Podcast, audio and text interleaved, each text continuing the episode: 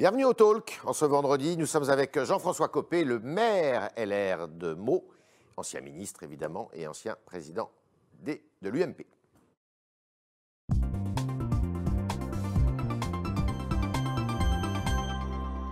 Jean-François Copé, merci d'être parmi nous. Bonjour.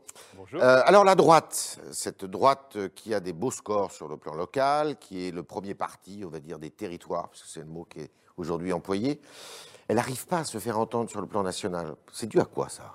Alors, Elle a des mauvais scores sur le plan national, si on d'abord, prend... euh, vous avez raison de le rappeler, sur le plan local, euh, nous, en- nous- nous- nous- nous enchaînons euh, les bonnes nouvelles quand même. hein. Euh, nous sommes restés victorieux euh, au municipal après la vague bleue de 2014 euh, et, et- et nous nous préparons maintenant pour euh, les régional. régionales et les départementales, qui est l'étape suivante pour la reconquête des territoires. Pourquoi on n'y arrive pas sur le plan national? Ben, On n'y arrive pas d'abord parce que on paye plein pot euh, des années d'effondrement quand même. hein. Oui. Euh, le fait d'avoir été absent en 2017 du deuxième tour de la présidentielle a sonné le glas euh, de, de tout ce que nous avions tenté de faire avant. Parce La que faute euh, à François Fillon ou la Bah, faute à vos idées? Aux idées de la droite bah, je pense que c'est pas tant les idées de la droite que la manière dont nous les avons incarnées, et puis surtout le- l'explosion post-présidentielle où Mhm. les gens sont partis d'un peu partout. Et aujourd'hui, notre famille politique, elle est, elle est- elle est extrêmement réduite quand même. Mhm. Donc c'est ça qu'il faut reconstruire en fait. Comment se présentent ces régionales alors? Parce que vous avez des têtes euh, fortes Écoutez, dans moi je, beaucoup de je régions. suis très euh, confiant. oui. Euh, je suis très confiant parce ça sera que un test avant la présidentielle? Euh, oui, oui, ce sera un test, aussi bien sur les départements que sur les régions. Je Mhm. pense que nous avons de- des chances réelles de conserver euh, les régions, voire de conquérir un certain nombre de départements, peut-être même d'avoir des bonnes surprises. J'ai quelques idées en tête, on verra. Je Où pense ça? en tout cas. Bah, écoutez, on verra. Moi, je, vous savez, je suis toujours très, très Ouais. prudent sur les pronostics. Mais euh, on est en train de constituer euh, les têtes de liste, les listes. Je pense qu'il y a une nouvelle dynamique et qu'on a, de ce point de vue, une nouvelle génération qui a envie de faire. Et on voit que la République en marche de M. Macron a bien du mal à s'installer. Si certains candidats de votre euh, parti acceptent sur leur liste des candidats de la République en marche, je pense notamment à la région sud, est-ce que c'est quelque chose que vous toléreriez? En tout cas, je pense que c'est assez périlleux quand même. hein. La, la grande leçon qu'on retient, euh, c'est qu'il y a un désaveu très fort euh, dans le pays euh, des candidats macronistes. Ouais. Ils n'ont rien gagné au municipal. C'est Ouais. même impressionnant. C'est un échec terrible. Alors, évidemment, comme l'actualité est très prise par la crise sanitaire, on a passé ça un peu de côté. Mais le fait que le parti présidentiel soit, euh, accumule les échecs euh, sur le territoire, c'est euh, quelque chose qu'on doit entendre quand même. hein. Ça veut dire qu'il y a une volonté de soutenir des partis de gouvernement, mais de contester fortement celui d'Emmanuel Macron. D'accord. Alors, la présidentielle, euh, on sent que le débat euh, bat son plein, c'est le cas de le dire à l'intérieur de votre parti. On parle de départage, de primaire. Euh, c'est quoi votre, votre recette à vous? Primaire ouverte ou fermée? Alors, Bruno Retailleau, c'est plutôt des primaires ouvertes. Le départage, c'est une idée et un mot surtout qui est sorti euh, de la tête du président de- du Sénat, mais je ne suis pas sûr que d'ailleurs les auditeurs sachent vraiment à quoi ça ressemble. C'est quoi les- Qu'est-ce qu'il faut faire? Ben, Vous savez, moi j'ai pris pas mal de recul par rapport à- aux fonctions très Ouais. opérationnelles que j'ai pu exercer euh, dans le passé. Donc, du coup, je me dis, euh, profitons de cette période de recul pour essayer de, de prendre, euh, voilà, de, de- de la trouver hauteur. des idées nouvelles. Mhm. Hauteur, j'en sais rien, mais en tout cas des idées nouvelles. Bon, qu'est-ce qui serait le pire? Le pire, c'est de, parce que j'entends, il faut un, un candidat LR. Oui, Ouais. mais à condition que ce ne soit pas un candidat de témoignage. Euh, on a été absent du deuxième tour de la présidentielle. On a été ridiculisé aux européennes, Ouais. 8% des voix, avec une ligne politique respectable, celle plutôt de ce qu'on appelle sens commun, qui est l'équivalent du Tea Party américain, qui est, qui est vraiment dans la frange extrême, 8%. Euh, depuis que Christian Jacob est, est revenu après ce désastre, il a incontestablement euh, redonné un peu d'oxygène, Oui. un peu de convivialité. Enfin, ça ne suffira pas. Euh, ce qui, pour moi, est absolument essentiel maintenant, c'est d'élargir nos bras. Nous ne pouvons pas rester euh, le petit LR que nous sommes devenus. Euh, Mais nous, pour sommes accueillir- aujourd'hui, nous sommes aujourd'hui 30 000 militants, 35 000 Ouais. peut-être. Lorsque j'ai quitté mes fonctions de président de l'UMP en 2014, nous étions 350 000. Euh, donc je, je vois bien derrière tout ça qu'il faut retrouver le modèle, euh, d'une certaine manière, en le modernisant, de ce qu'a été l'UMP quand Jacques Chirac l'a créé. Mais il faut accueillir, Euh, qui Il faut accueillir des gens qui s'abstiennent, des gens il faut- qui il faut- sont allés à la République en marche. Il faut, euh, il ouvrir nos bras Ouais. à toutes celles et ceux qui veulent demain une alternative à travers un parti de gouvernement plutôt qu'un parti extrémiste, Mhm. euh, qui incarne des valeurs qui sont celles de la droite et du centre. Refaire l'UMP alors? Oui, mais modèle euh, 2022, Oui. c'est-à-dire euh, avec euh, 20 ans qui ont passé, une nouvelle génération, euh, des idées évidemment qui, qui restent solides sur la, la thématique de l'autorité, sur la thématique du progrès, euh, qui euh, s'ouvrent au 21e siècle et qui en même temps euh, récupèrent aussi un certain nombre de personnalités qui sont parties, justement parce qu'aujourd'hui, euh, ce qui est devenu une bonne partie du discours euh, euh, LR est, est- est assez rabougri. Les républicains sont trop conservateurs aujourd'hui? Je pense qu'aujourd'hui, on ne peut même pas dire ça. Euh, les républicains, aujourd'hui, c'est ce qui reste des défaites récentes et ce que nous avons à reconstruire et qui n'existe pas. Il y a un vide énorme. Ce vide, si on veut le remplir avec une dynamique nouvelle, bah, il faut bien sûr des idées. Entre la majorité Il faut une incarnation, il faut un On va en parler. Entre la République en marche et le Rassemblement national, il y a un vide énorme. Mais ce n'est pas entre la République en marche et le Front National, c'est c'est qu'aujourd'hui Emmanuel Macron incarne à lui tout seul euh, le, le discours de, de gouvernement. Il est la droite Euh, aujourd'hui?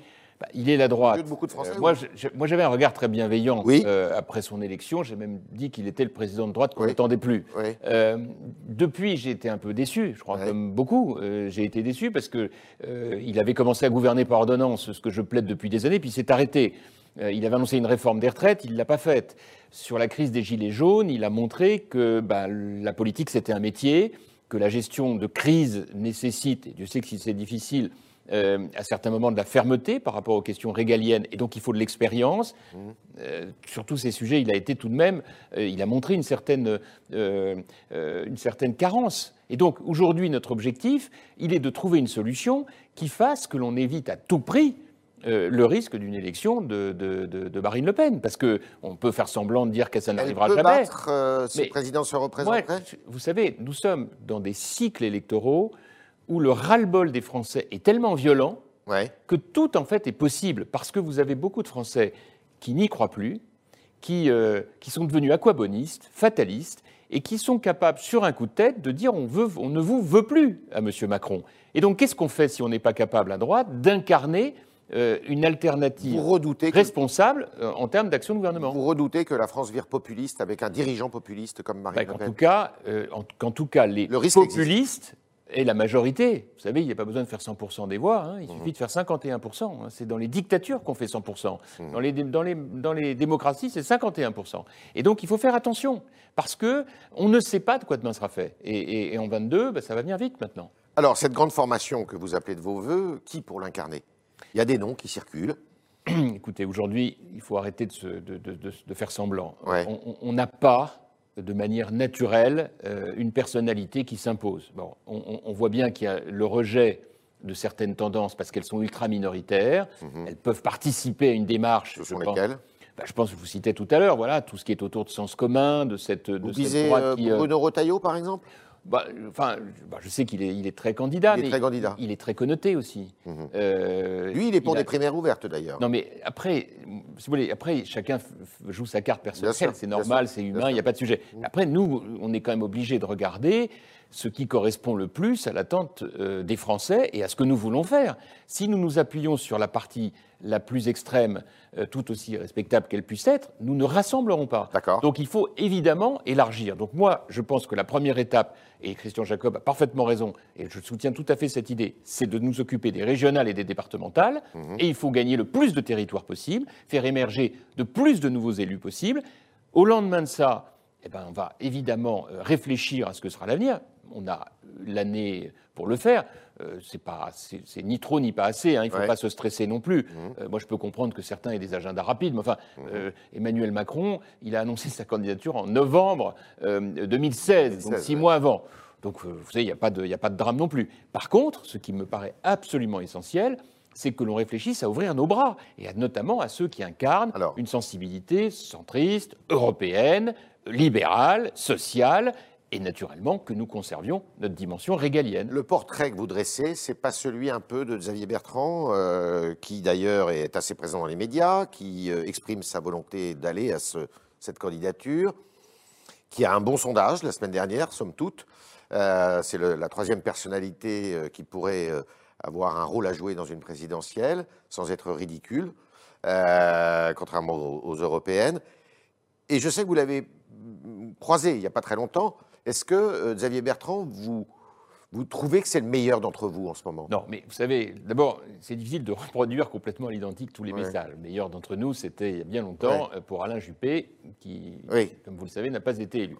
Euh, moi, je pense que il fait évidemment partie des personnalités qui doivent être maintenant euh, euh, scrutées, écoutées, Mmh. Mhm. Euh, euh, moi, je ne suis pas aujourd'hui au stade de dire euh, si je m'engage pour quelqu'un avec quelqu'un. Mm. Je suis juste en train de dire il nous faut une alternative crédible aux yeux des Français à Emmanuel Macron, parce que si jamais il y a un problème, il faut que les Français n'aient pas à choisir entre Emmanuel Macron et Marine Le Parce qu'il y Pen a un discours d'ouverture. avec en plus les le votes d'extrême gauche. Il y a effectivement un certain nombre de prérequis, et on, on- on en a effectivement parlé ensemble. Euh, euh, je pense que parmi ces prérequis, il y en a un qui est absolument essentiel, c'est qu'il recolle à sa famille politique. Ouais. Euh, il en est parti à un moment donné que je peux comprendre, puisque moi-même j'ai pris beaucoup de recul.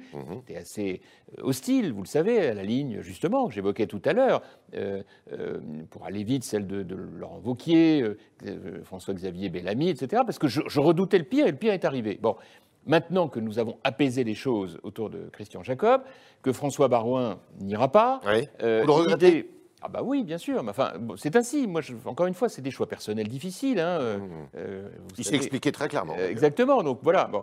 Euh, donc à partir de là, je pense que tout est ouvert et qu'il y a des vraies opportunités d'entendre les uns et les autres. Alors, c'est maintenant qu'on doit le faire. Bien sûr. Est-ce qu'il n'y a pas un risque, parce qu'on entend Rachida Dati, qui d'ailleurs y songe aussi à cette élection présidentielle, euh, Rachida Dati dit de toute manière, Xavier Bertrand n'est plus aux Républicains, tout comme Valérie Pécresse. Elle dit, certes, ils sont, ils sont très bien, mais il faut qu'il y ait un candidat estampillé LR. Moi, On imagine mal une présidentielle avec un candidat qui soit en dehors et un, des, un dis. candidat qui soit dedans. je vous le dis. Il faut, il faut. Moi, je ne suis pas contre le fait euh, qu'il y ait une candidature LR à condition que ce ne soit pas une candidature de témoignage. Moi, je fais partie des gens qui pensent que le, le- le ridicule, euh, ça peut être dramatique. Dans tous les cas, Donc, oui. Euh, donc, moi, je- en tout cas, je ne cautionne, à titre personnel, ça ne regarde que moi, mais je ne cautionnerai pas ça. Bon, voilà. Donc, la première étape, c'est régional départemental, c'est euh, ensuite, et déjà en même temps y réfléchir, comment on élargit notre famille, comment on rouvre nos bras, des gens qui en sont partis dégoûtés par une ligne qui était trop rigide, et ensuite, il sera temps, à l'été prochain, de voir où nous en sommes. Et vous balayez d'un revers de main la proposition de Christian Estrosi formulée il y a quelque temps en disant bah, pourquoi on ne passerait pas un pacte avec le président de la République? Si j'ai bien compris, c'est plus d'actualité dans votre, dans votre esprit. Je- Enfin, c'est pas que c'est plus d'actualité, c'est que encore une fois, moi je reviens à mes fondamentaux. hein. Ce Voilà. que je veux pas, c'est que l'extrême droite l'emporte dans ce pays, parce que là, là, c'est la fin de tout. Donc, euh, si euh, Emmanuel Macron euh, était incontestable, s'il était la seule force politique, s'il avait fait émerger un parti dans lequel on ouvre ses bras, dans lequel on est, des- dans lequel il y a, pardon de ce mot, c'est horrible, hein, des- et pourtant des professionnels, Ouais. c'est-à-dire des gens qui savent ce que c'est que de diriger un pays. Ouais. Ben, je vous dirais pas ça. Mais à force d'avoir interdit aux maires d'être députés, l'Assemblée est complètement hors sol, à force d'avoir euh, stigmatisé, fustigé des gens qui voulaient se consacrer euh, à la France, bah, le résultat des courses, c'est que bah, Emmanuel Macron est très seul. Et donc je ne peux pas dire qu'on va prendre le risque de le laisser seul. Alors, il y a une semaine, le président Macron présentait, euh, enfin, donnait un discours sur ce qu'il a appelé dans un premier temps les séparatismes, et puis après c'était le, sépara- le séparatisme. Si j'ai bien compris, c'est un projet de loi sur la laïcité maintenant. Euh, les grandes lignes de ce qui est dit euh, vous conviennent? Bah, oui, bien sûr qu'elles me conviennent, mais en même temps, euh, le séparatisme, mais quelle idée folle La République s'est construite sur le principe de séparation de l'Église et de l'État. Quel est le génie en communication qui a inspiré à Emmanuel Macron ce mot de séparatisme D'où le retour de la laïcité. Et comme par hasard, on revient à la cité. Moi, ça me fait sourire. Comme vous le savez, je suis dans ce domaine un grand combattant et militant. Et vous êtes l'auteur d'un- d'une proposition, organisé- enfin d'une loi d'ailleurs. euh, On a interdit le- en le, 2010. le port de la burqa, effectivement, à l'initiative que j'avais prise. On avait organisé un débat sur la laïcité à Ouais. l'UMP qui avait fait un scandale. Madame Aubry avait co-signé avec Tariq Ramadan Ouais. une, une pétition contre ce, Les ce temps ont débat. changé. Bon, oui, enfin, les temps ont changé. J'ai envie de vous dire, il faut que tout change pour que rien ne change. Donc, il y, a une première partie qui est tout à fait bonne. Effectivement, il faut dissoudre les associations qui, euh, pose un certain nombre de problèmes. Il faut euh, organiser le culte, il faut que tout ça aille vite. Donc moi je pense qu'il faut gouverner maintenant rapidement, que ce soit une ordonnance ou une loi. On ne peut pas rouvrir des débats théodules. Et puis il faut aller plus loin. Il y a toute la partie sanction qui aujourd'hui est absente par rapport à des délits qui peuvent être commis euh, sur des propos euh, des discours radicaux, euh, radicaux des sur des comportements. Et sur tout cela, les gens sont livrés eux-mêmes sur le terrain et, il nous faut évidemment des réponses législatives, car il n'y a que la loi qui permet que ça fonctionne. On l'a vu sur l'école, on l'a vu sur la burqa, il faut des lois. Alors, euh, Jean-François Copé, il n'y a, pas, a pas un obstacle quand même de taille, puisqu'on sait que c'est toujours la difficulté de concilier respect de la laïcité et liberté, liberté de penser, liberté euh, de prier d'ailleurs aussi.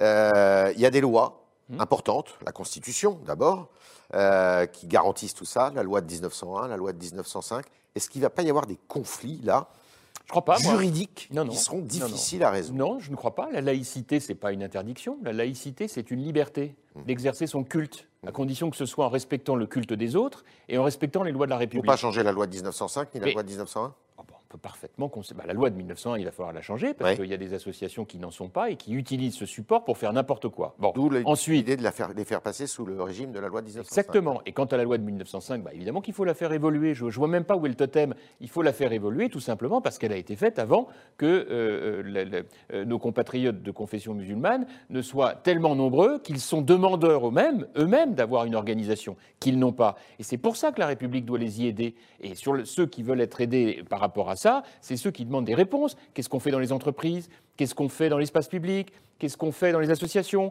Euh, Qu'est-ce qu'on fait quand on est confronté à quelqu'un qui vous menace? Quelles réponses sur des propos, sur des comportements? Sur tout ça, les gens sont livrés eux-mêmes. Et les premières victimes, d'ailleurs, sont nos compatriotes musulmans. Et ce qui manque dans ce qu'on connaît du projet de loi, ce sont les sanctions, précisément. Bah, à la fois les sanctions, et puis, encore une fois, euh, il faut qu'on ne... La main ne tremble pas. Euh, comme toujours. Moi, ce que je redoute, c'est que ce qui, est, affiché par le président de la République soit détricoté par une assemblée dont la majorité est quand même. Euh, à gauche bah, elle, est, un peu à gauche, elle est un peu nulle part, elle est un peu perdue, puis elle a peur de tout, parce que maintenant c'est un compte à rebours. Ils savent pour beaucoup d'entre eux, ces députés, que dans 18 mois, bah, ils vont passer à la casserole hein, quand même. Même à l'intérieur du gouvernement, euh, sur le sujet de la sécurité, on voit un ministre de l'Intérieur qui a des propos très fermes.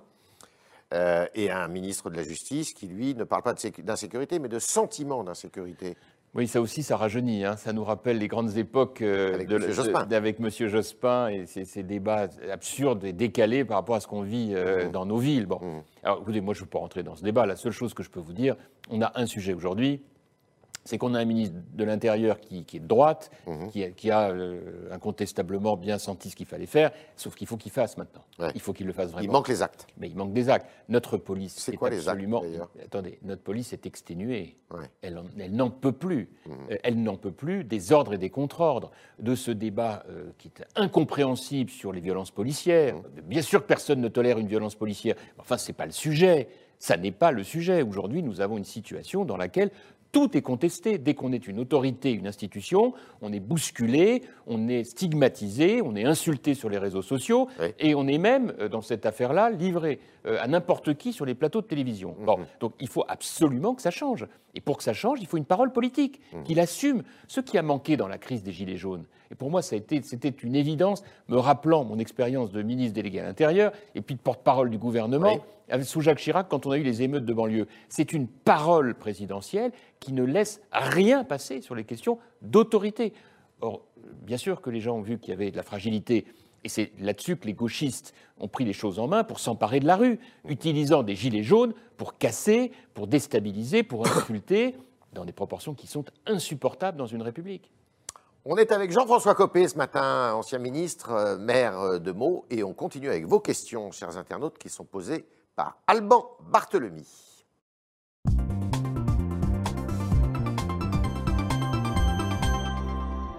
Bonjour Alban. Bonjour Yves et bonjour Jean-François Copé. Je commence avec la question d'Anaïs sur le Figaro.fr. La droite parle très peu d'écologie, dit-il. Les républicains ne devraient-ils pas muscler leur discours sur le sujet? Ah mais si, bien sûr. Euh, c'est un des grands défis. Euh, ça fait des années qu'on parle d'écologie, mais qu'on ne veut pas nous entendre. C'est terrible. Euh, et donc il est acté comme une espèce de présupposé que la droite ne connaît rien aux questions d'environnement. Je rappelle quand même que le Grenelle de l'environnement, c'est pas une idée de gauche, c'est une idée de droite, c'était sous Nicolas Sarkozy. Et que c'est à cette occasion sous l'impulsion donc de la droite, que d'innombrables villes euh, ont adopté des programmes euh, écologiques très puissants. Euh, donc, en réalité, vous avez un discours très très culpabilisant qui terrorise tout le monde de la part des fameux verts qui en réalité vont bien au-delà de tout ça. C'est-à-dire qu'au nom du vert, justement, au nom de l'écologie, euh, les voilà en train de stigmatiser sur des sujets qui n'ont rien à voir et qui sont souvent issus de l'extrême gauche.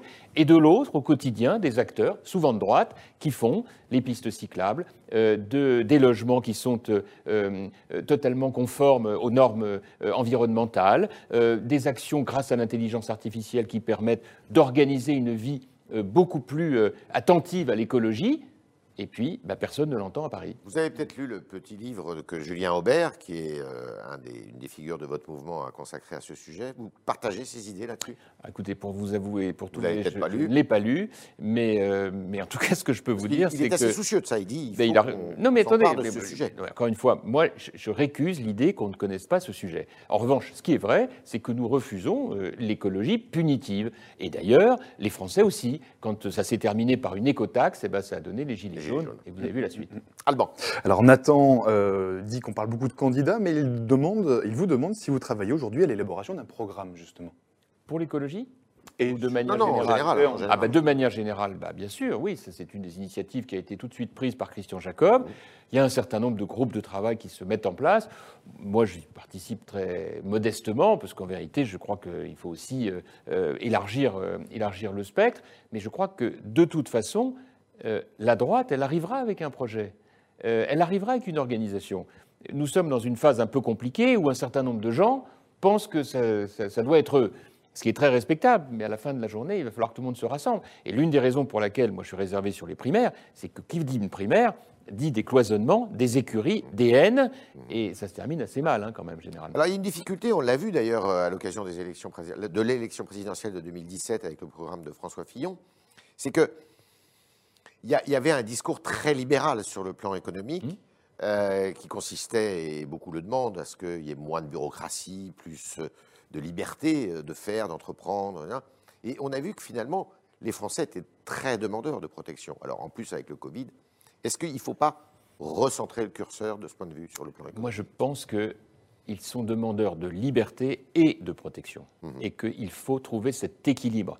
C'est d'un côté l'autorité qui permet de protéger, c'est le progrès de l'autre qui permet de protéger, et j'ai envie de vous dire, c'est l'autorité qui permet de garantir la liberté, et c'est le progrès qui permet aussi de donner de la liberté. Vous voyez, c'est cet ensemble-là. Moi, je crois qu'il faut arrêter d'être dans une espèce de logique binaire où, euh, parce qu'on est de droite, euh, on se laisse caricaturer autour de la seule autorité, elle ne doit pas être négociable, euh, ou quand on est de gauche, se caricaturer dans simplement le social. Bon, tout ça, c'est terminé. D'ailleurs, les Français n'en veulent plus. S'ils ne sont plus intéressés par les partis politiques, c'est bien aussi pour ça. Un parti politique, ça doit surtout permettre d'organiser du débat d'idées et de sélectionner le candidat qui porte ses idées.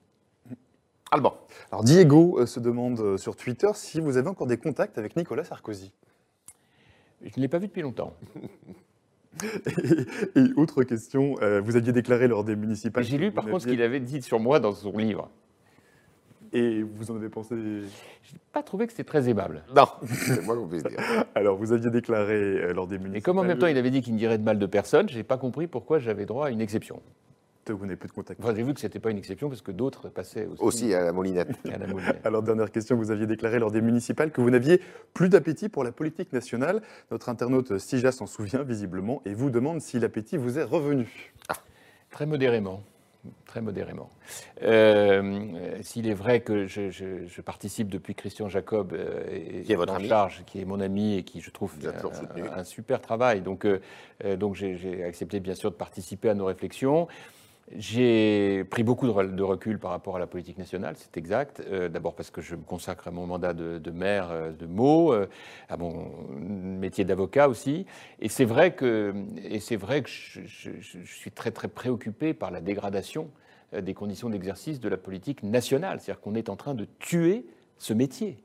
parce que c'est un métier. Moi, j'ai bien entendu que ce n'était pas un métier qui chacun pouvait y aller la fleur, la fleur aux dents. C'est pas vrai. Il faut apprendre il faut apprendre. Euh, moi, j'ai appris de Jacques Chirac qu'il fallait être maire, député, ministre quand on avait cette chance, qu'on devait être battu, élu, qu'on devait être confronté la, à une, fin du cumul des mandats. C'est une folie même, euh, qu'il fallait être confronté euh, à une réalité qu'on ne voyait que parce qu'en étant maire, on, voyait tout cela, on avait à y faire face. Vous voyez, la grande précarité, l'insécurité, les problèmes de communautarisme, tous ces sujets sont omniprésents et ce qui horripile les Français, c'est de voir que la déconnexion du discours national est de plus en plus forte sur ces sujets. Et en, interdisant aux maires de pouvoir être députés, on a aggravé encore cette césure. Parce que vous avez à l'Assemblée des gens, sans doute plein de qualités, hein, ils sont frais, ils sont mmh. heureux, mais, mais sauf qu'ils n'ont jamais vu un électeur de leur vie. Mmh. Pourquoi? Ben, Parce que personne ne va voir son député. On va voir le maire pour des problèmes très concrets. On va jamais voir le député, parce que quand on voit le député, il dit je vais écrire à votre, à votre maire. Donc bah, du coup, euh, il ne se passe rien. Et, moi, je vois bien en Seine-et-Marne, on a des députés euh, en marche, ils sont très respectables. Hein. Mmh. Honnêtement, personne ne, les connaît vraiment. Quoi, hein. Bien sûr. Euh, bon, on a compris que 2012, vous alliez dans la coulisse quand même 2022, être 2022, pardon, assez actif. 2012, j'étais très actif. Mais... Oui, mais après, il y a 2027. Oui, ah bah, oui bien sûr. On peut toujours vous voir revenir. Écoutez, honnêtement, je n'en sais rien du tout, et, et ce n'est pas une formule de politesse, euh, ni de langue de bois. Euh, j'ai passé ma vie, moi, à avoir des plans. Hein. Je savais ce que j'allais faire. Surtout la langue de bois, vous avez décidé de l'abandonner. Exactement. Hein. Euh, je savais ce que j'allais faire en année N, N plus 1, N plus 2. J'avais tout calculé, les semaines, les mois.